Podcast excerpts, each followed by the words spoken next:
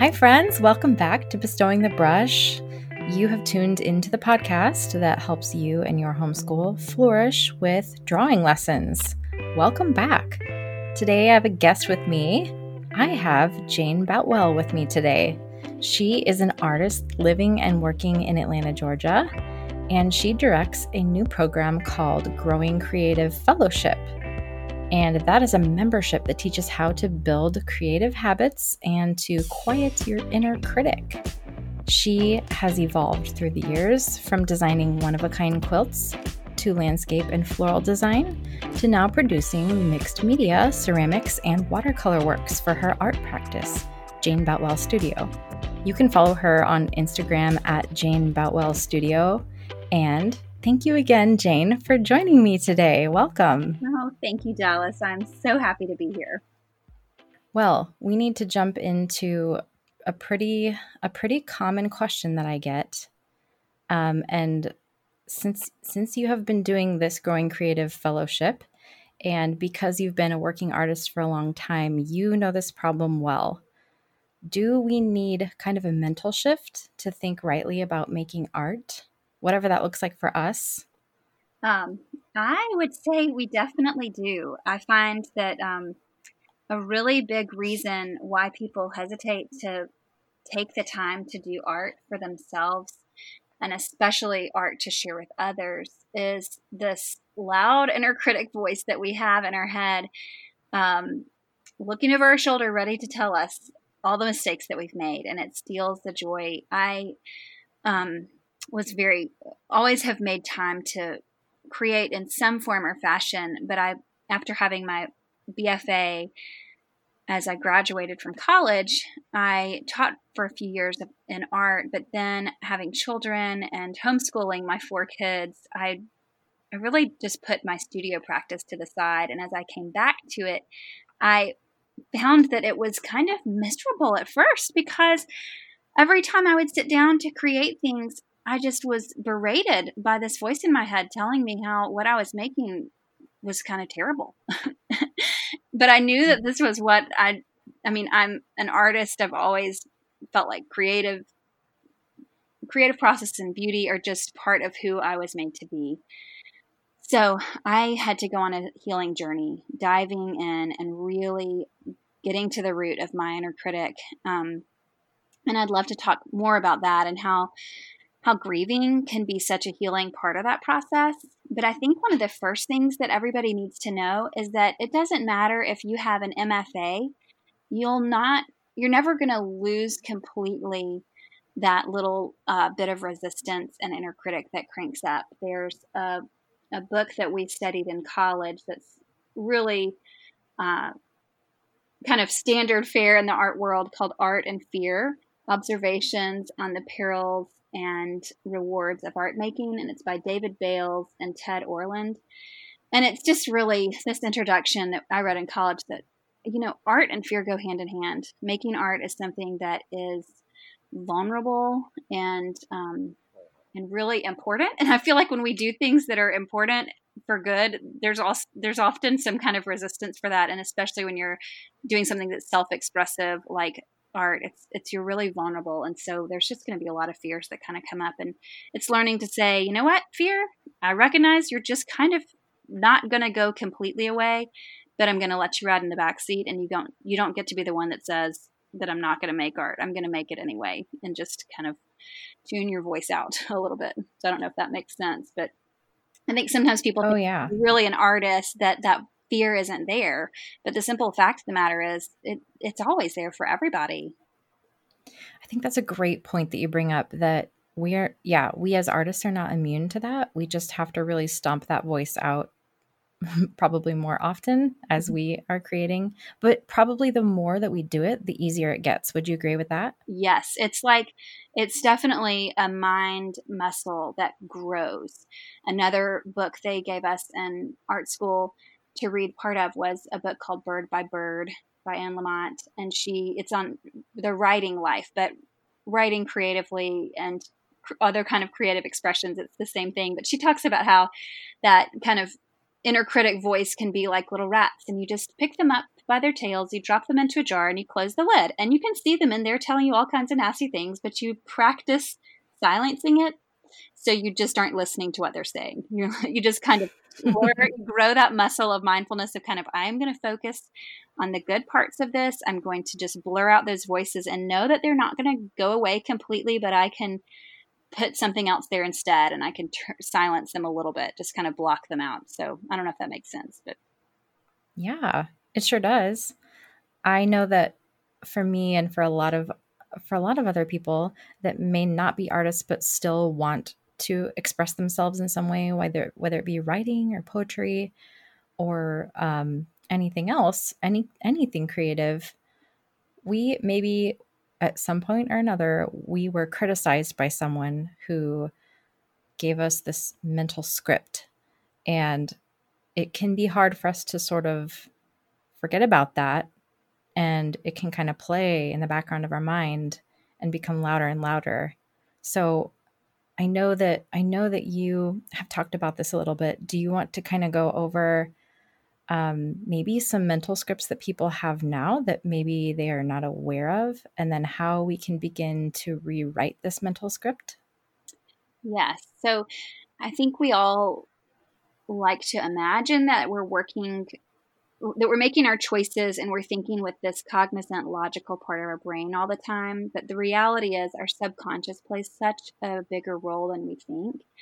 And there's, um, I've been looking and doing a lot with psychology and stuff. And there's just, the reality is we hold the memories of all the ages that we've been. And those earliest memories, the, the things that happened to us when we were the youngest, they stay there inside of us. And sometimes we can't remember the particulars of an occasion, but um, learning more about trauma, which uh, often we think of trauma as being some big thing like a car wreck or a rape or something really big and traumatic. But trauma can be anything that's difficult and uncomfortable that we don't feel like we can escape from.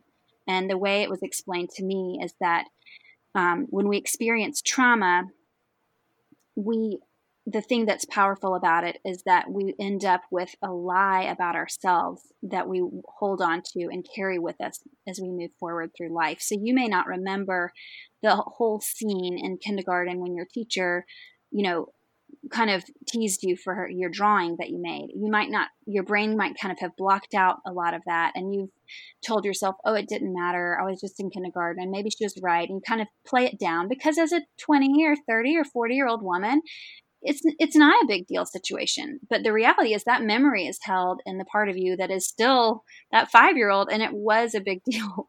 And the main thing to know is that you took a a belief from that experience that in order to stay safe and not ridiculed or rejected, you can't put yourself out there. You don't need to let people see your best efforts.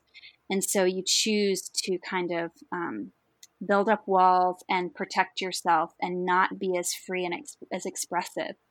So I've found in my, um, my experience, I've been spending the past year and a half going back into my childhood memories and kind of taking a fresh look at, look at them and sitting with them and acknowledging the pain that came from those situations and looking and seeing, you know, doing some journaling can help this. If it's a bigger thing it, and, or if you have a lot of them, you might need some professional help. I've really benefited a lot from a process called E M D R, which is a really amazing way that your brain is accessed through eye movement. It's it's totally wild and hard to believe, but the science is very much backing up the efficacy of that um, of that therapy model. But anyway, you can go through and just journal about those um, foundational memories, those earliest memories that you kind of started believing a certain thing about yourself, and ask yourself, what what is that? What happened there? What did I believe about myself? Is there more to that story than I saw or that I remember? And a big part of moving forward is taking the time to to grieve what the five-year-old felt.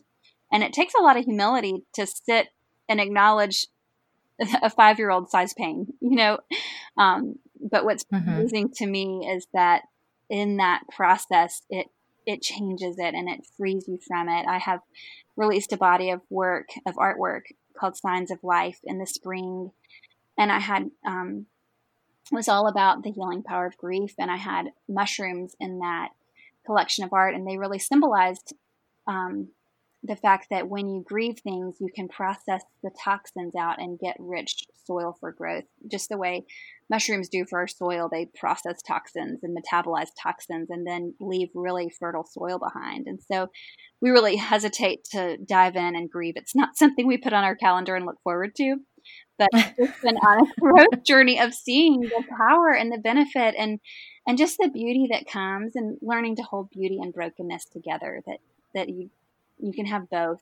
And um, there's a lot of beautiness at the end of that brokenness journey. I don't know if that uh, resonates with you any, but it's it's been a very powerful thing in my life this uh, past year and a half, and has totally set me free to to live into the calling that I have as a creative, and to to choose not to pay as much attention to those voices, because now I see where their roots are, and that that wasn't the reality. Hmm. Yeah, that's really interesting. Um, and as you were talking, I it made me think of Charlotte Mason, because you and I, we both do Charlotte Mason homeschooling, mm-hmm. and a lot of the listeners choose that way of homeschooling their children as well. That um, she, I think, was kind of in tune with that idea that children are just as expressive as adults, mm-hmm. and we just lack, like, you know, at those ages, we lack technical skill. So just because we're trying to express, it doesn't mean that our drawings are necessarily bad. Mm-hmm. They're just the best that we can do at the time. Mm-hmm. And we have no idea what's going on in their minds.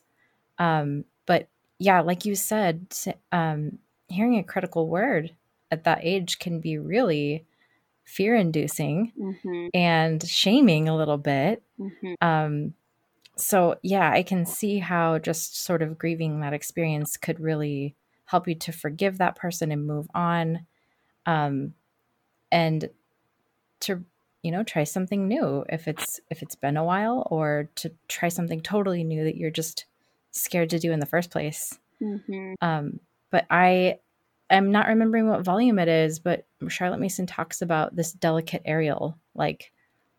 A child is sort of this delicate Ariel that she sometimes needs to have her chains unbound for her to really flourish. Mm. And I think that th- this philosophy of education that we use to teach our children very much is, it's like a wise letting alone so that they can express themselves. Mm-hmm. Yes, yes. And I mean, just that the most basic testament that she has, that a child is a person, and um, and I think applying that to your own self. I mean, that has been the concept that I've taken into this growth journey for myself. Seeing my child self as a person worthy of being looked at and cared for again. And uh, I've got a quote here by Anne Lamott that says, "The most profound thing we can offer our children is our own healing," and um, that is. Definitely been true of my journey into kind of looking at my childhood experiences and acknowledging my personhood as a child and the reality of my pain that I felt and those small hurts that had a big impact. And as I've gone in and grieved those and and sought and found healing, um, it's really impacted my relationship with my children and their relationship with themselves, as they've seen the outworkings of that healing in my life, the release of perfectionism. It has really, um, it's been more effective in, I'll take my daughter for example. She has struggled with perfectionism in an intense way. She's in sixth grade now, but when she was a kindergartner, I mean, we ha- she refused to even write a K. I can't do it. I can't. I was like, of course you can't do it. You've never done it before. Just pick up the pencil and we'll give it a try. It was at least a day and a half of falling on the floor in tears every time she was supposed to write a K, because she knew she couldn't do it perfectly. So it's intense perfectionism. And I've, you know, tried to tell her, tried to talk her out of it all kinds of ways, but it's not until I have um, lived this release of my own perfectionism in front of her right. eyes that it started settling in. And I've modeled for her how to talk to yourself and how to be willing to take risks and tell yourself it's okay when you mess up, and just be a little lighter heart, a little more compassion and empathy for yourself. Um, you know, Brene Brown talks about how perfectionism is hereditary. And if you have a child with perfectionism, you can be almost certain that one of the parents is perfectionist. And when I heard her say that, I thought, well, I'm pretty sure my husband's not a perfectionist. My daughter is absolutely a perfectionist. So where's it coming from? I really didn't see myself as a perfectionist, but I had to take an honest look and see that it, it was coming from me. And, and, I, and I couldn't just talk her out of it. I had to model that healing process um, in order for her mm-hmm. to find it. So it, it is, it's amazing. Um, it's amazing how, how on it Charlotte Mason was when she talked about how your your children are going to model what you do, you know, and I think that leads into mother culture some too, and just that idea that that you need to practice and live this life of being a, this life of being a lifelong learner if you want your children to follow that same path. Yeah, absolutely. So as you have talked about reclaiming your own creativity, how How have you cultivated this idea, and you you have a new thing that you're doing now to help other people with this as you've gone on this journey before? Yes, I, I always have loved to be creative, but almost even more than that, I have um, I used to say I love to pass creativity like an infectious disease, but I just don't like to say that anymore. You got to be careful when you talk about that these days. Oh, my word. Oh, my word. Yeah, it, that's not something I could say anymore. But I guess I just said it. uh, anyway, I nothing lights me up like to more than to see somebody who felt like they weren't creative or who felt like they didn't know how to move forward with creativity in all sorts of mediums, but see them kind of make a breakthrough. And that, I mean, there's such a change of countenance when people feel the joy of self-expression and playing with color and paint. And it doesn't have to be right, but it's just, it's a beautiful, wonderful thing we were all made to do. There's a wide range of creative outlets, but we were all made to be creative. And um, yeah, so I found out about, uh, as I was diving back into my art and working on building this, uh, my studio business to be able to sell my art and release it out into the world, I heard about uh, membership business structure and realized that that was the, the best way to help to bring this desire to grow other people's creativity, because it's a, it's a habit. It's something that is a muscle that you have to develop and grow, which I know you certainly agree with and know. And um, that's so, so in line with Charlotte Mason. Um, and so the membership model is month to month, and it's just manageable bits every week, a small assignment, small guidance through either tutorials or prompts or challenges. Every other month, we'll deliver a box with a few supplies. I don't want to overwhelm people and have boxes start stacking up, but a well-chosen thing like a paintbrush or a new drawing tool that can then be used over the next two months for projects, and some samples of things, because it can get so overwhelming when you go to the store and there's a billion supplies and you can't oh, yeah. figure out little bits. So you'll get little things here and there to sample and find out which ones you like to get more of, and, and just some inspiration and delight from the studio. And um. Uh, yeah, I think it's, it's just something I'm really, really excited about, building a community, because we'll also have a online group where people can post what they're working on, post stories of transformation in their life or ways they've found um, tips and tricks to fit the habits into their life, um, in their busy lives. And two of the kind of foundational things that I'm trying to build, we'll definitely experiment with different mediums through the boxes and tutorials, but the basic habits are a journaling practice, which is something um, I really discovered through a book by Julia Cameron called The Artist Way.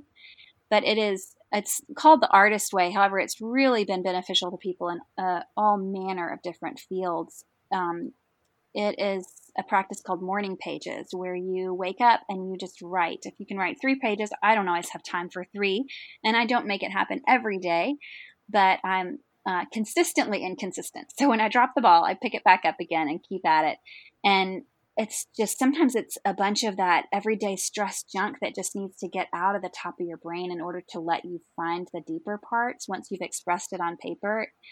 better things can come. You can have space for more creative thoughts.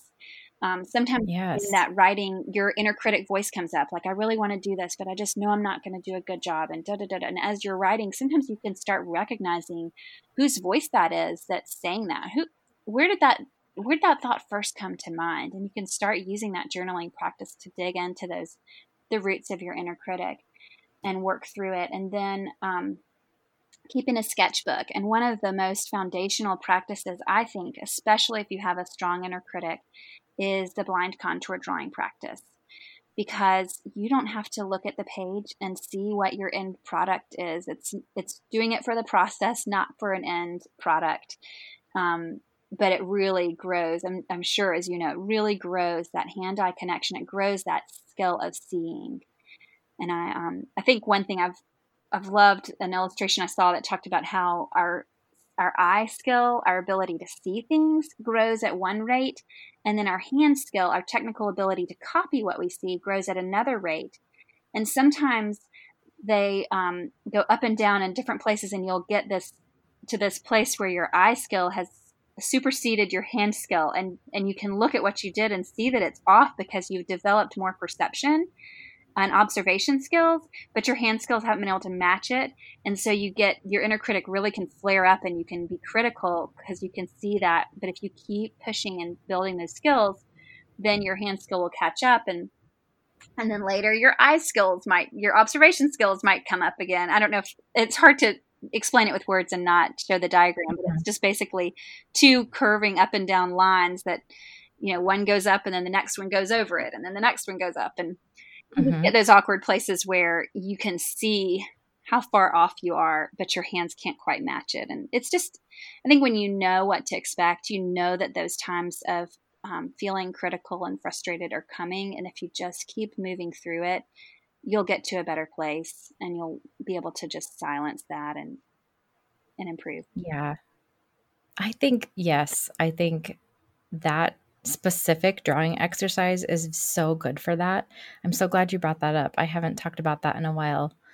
Um, but I wanted to circle around to this membership, mm-hmm. and I wanted to just say the name. So if anyone wants to look it up, it's called Growing Creative Fellowship. Mm-hmm. And that's the handle on Instagram too, at Growing Creative Fellowship. And if you want to find more information about it, you can check it out at jane boutwell studio dot com. Uh, it's just, it sounds wonderful. It sounds exactly like what you said, like it would be a really good way to have accountability and that um, motivation to create a habit, and just so encouraging to have other people doing it alongside you. Mm-hmm. And earlier you were saying it's for ages sixteen and up. Is that correct? Yes. So I, I felt like, um, you know, you've got some high schoolers that have the maturity to kind of engage in a group like this. And so I love, I love the idea of having a diverse range of um, ages and stages, and just what we can all bring to the, to the mix. I think that we can, we can all learn and grow from each other. And I'm really looking forward to that. We, we do, we have a, a range of, you know, retirees all the way down to high school in the fellowship. And um, yeah, it's, it's going to be really, it's going to be a really neat journey. So we're just, we're just finishing the founding member launch right now, but and we'll just keep the cart open for a week, but then be um, opening up again in December. So uh, probably two to three times a year, we'll open the doors for new members, and then close up shop in the, um, you know, taking on new members, so that we can really focus on who's in the group, building relationships, and helping people make progress and connections. Wonderful. Thank you for sharing that. Yeah. I, I think at least one person, if not more, will be interested in checking that out. Yeah. Um, or at least just have to have those ideas that there are other people out there who um, do have an inner critic, who um, there's a way to get past that. And oftentimes that means getting the perspective of another person to help you along that, along that journey. Mm-hmm. Um, Okay, so as we kind of wrap up the conversation, I'd like to get your take on one thing that moms could do today to start a creative practice, or to pick something back up, or a way that they can change how they interact with their child who might be having some of these perfectionism problems. I talk to lots of moms who have that. That's a common question that I get, is how to help my perfectionist child, or, um, you know, I'm a perfectionist myself. So how can we, what is one practical thing we can start today to do those things? Yeah, that's a great question. Um, I think that, you know, one thing I've learned about creativity as I've been diving into it full on is just how our brain can only access that really creative part when we're also having fun. And so I think it's just an encouragement to to lighten up. Don't be too too detail oriented. Make time and re- you know, I love your um, Dallas. I love your videos and how precise they are, teaching the, the ways to build the skill best. But sometimes make some space to just, okay, let's make a mess. Let's see. I heard one designer talking about how when he has to design a project, he'll say, uh, "I've got to, I challenge myself to make five really ugly versions." Because sometimes when you're trying to make something, like you're trying to make bad art, sometimes a really magical creative thing will happen. So um, you have to make a lot of bad art to make good art. So loosen up, make some time for just play. And um, and also remember that if you're trying to get a child to break out of their perfectionist mold, um, I just want to read this quote by Jim Henson. He says, "The attitude that you have as a parent is what your kids will learn from more than what you tell them. They don't remember what you try to teach them. They remember what you are." And so in my, with my older two kids, I would set up the art table and give them the plan and the assignment and kind of watch and wait for them to do it. And it just did, you know, like I said, my daughter's an incredible perfectionist. It just didn't take off. But with my younger two, they've watched me in the studio doing my own work and experiment and make total messes and be, and just kind of laugh at all, like, whoa, that, well, that one didn't turn out quite right. And I'm right back at it and not taking it too seriously. So I would just encourage you to try to try to play, make space for um, messing up, making messes, having fun with it. And yes, yeah, a practice for picking things back up is, like we said, that blind contour drawing. Sometimes I'll do it. My husband and I are on a way to a date. I keep my sketchbook with me almost all the time. So it's at hand when I have a free moment. Even two minutes is worth pulling it out. And I'll just draw the tree line or the edge of a cloud as we drive by. And and the goal is not to have something that looks right at the end, but just to let my hand and my eye connect and to have some a mindfulness moment of seeing something. And um yeah, that's some places to start right there. Yeah, I love that you bring up making a mess. I think as moms, we are so busy cleaning up all the messes that we don't want to encourage them to be made. Um, but I think especially with those younger kids too, that are between two and six, where um, we don't know what to do with them, or someone who hasn't bought art supplies before, wonders where to start. And I just like to say, start really anywhere. Just give them some things and see what they do with it. And then be prepared to clean up afterwards, and don't get too worried about, about, you know, having your white walls. Yes, yes. Those marks on the walls will be souvenirs, and years down the road, you'll uh, you'll look back and smile. I'm getting a, exactly. a teenager now, so the begin the the end is uh, is in sight, and I real I'm realizing that, oh my word, it's these days will they will be over, and I will I want to look back and remember times of laughter and messes and enjoying the fun of it. My youngest took her, mixed a wonderful pot of mud and was hand painting mud handprints all over our white playhouse in the yard. And I know for a fact with my older few, my older few kids, I would have fussed, pulled out the hose, and let's clean this up. You made a mess. But with her, it, I just thought, what would it, what would I do as a grandma? And what did I do when I was her age? I loved mud pies. It, mm-hmm. It's fun. It does feel neat. And I just made handprints with her. And I love that I have that memory. And anyway, so I'll just throw that out there. Sometimes I have to, I don't, do not do it all the time, but sometimes I try to remember what, what a grandparent would do or, or pull out my inner child experience and try to get in on the fun. Oh my goodness. So fun. These are great ideas. Um, thank you for challenging me and for challenging my audience that now we have some tools in our tool belt for this. Um, I wanted to say that I think you you have kind of shown us how we can go from grief to now giving mm. and giving our kids an education. And it's just a beautiful thing. So I appreciate your time. Thank you for coming on the show and for chatting about this. I'm sure we'll talk again. Yes. Well, thank you, Dallas. I've been looking forward to it. I've, I've loved following all the wonderful things you share, and I'm so happy to be able to share what I've learned along the way. Awesome. Oh, it was so great to talk to Jane. I'm so glad she came on the show, and I'm so glad for what she brought to this conversation. She really helped me think about some things, and now I'm sure that you have some ideas. And if you don't have ideas for how to get more creativity into your life, Jane has made a free sketchbooking resource. It's a printable sketchbook prompts that can be taped into your sketchbook, as well as a blind contour lesson video. And she has that on her website at jane boutwell studio dot com. I will provide the links for you in the show notes for that. That would be a great resource for you to get started today if you just don't know what to do. All right, well, happy drawing, everyone, and I will see you here next week. Bye-bye.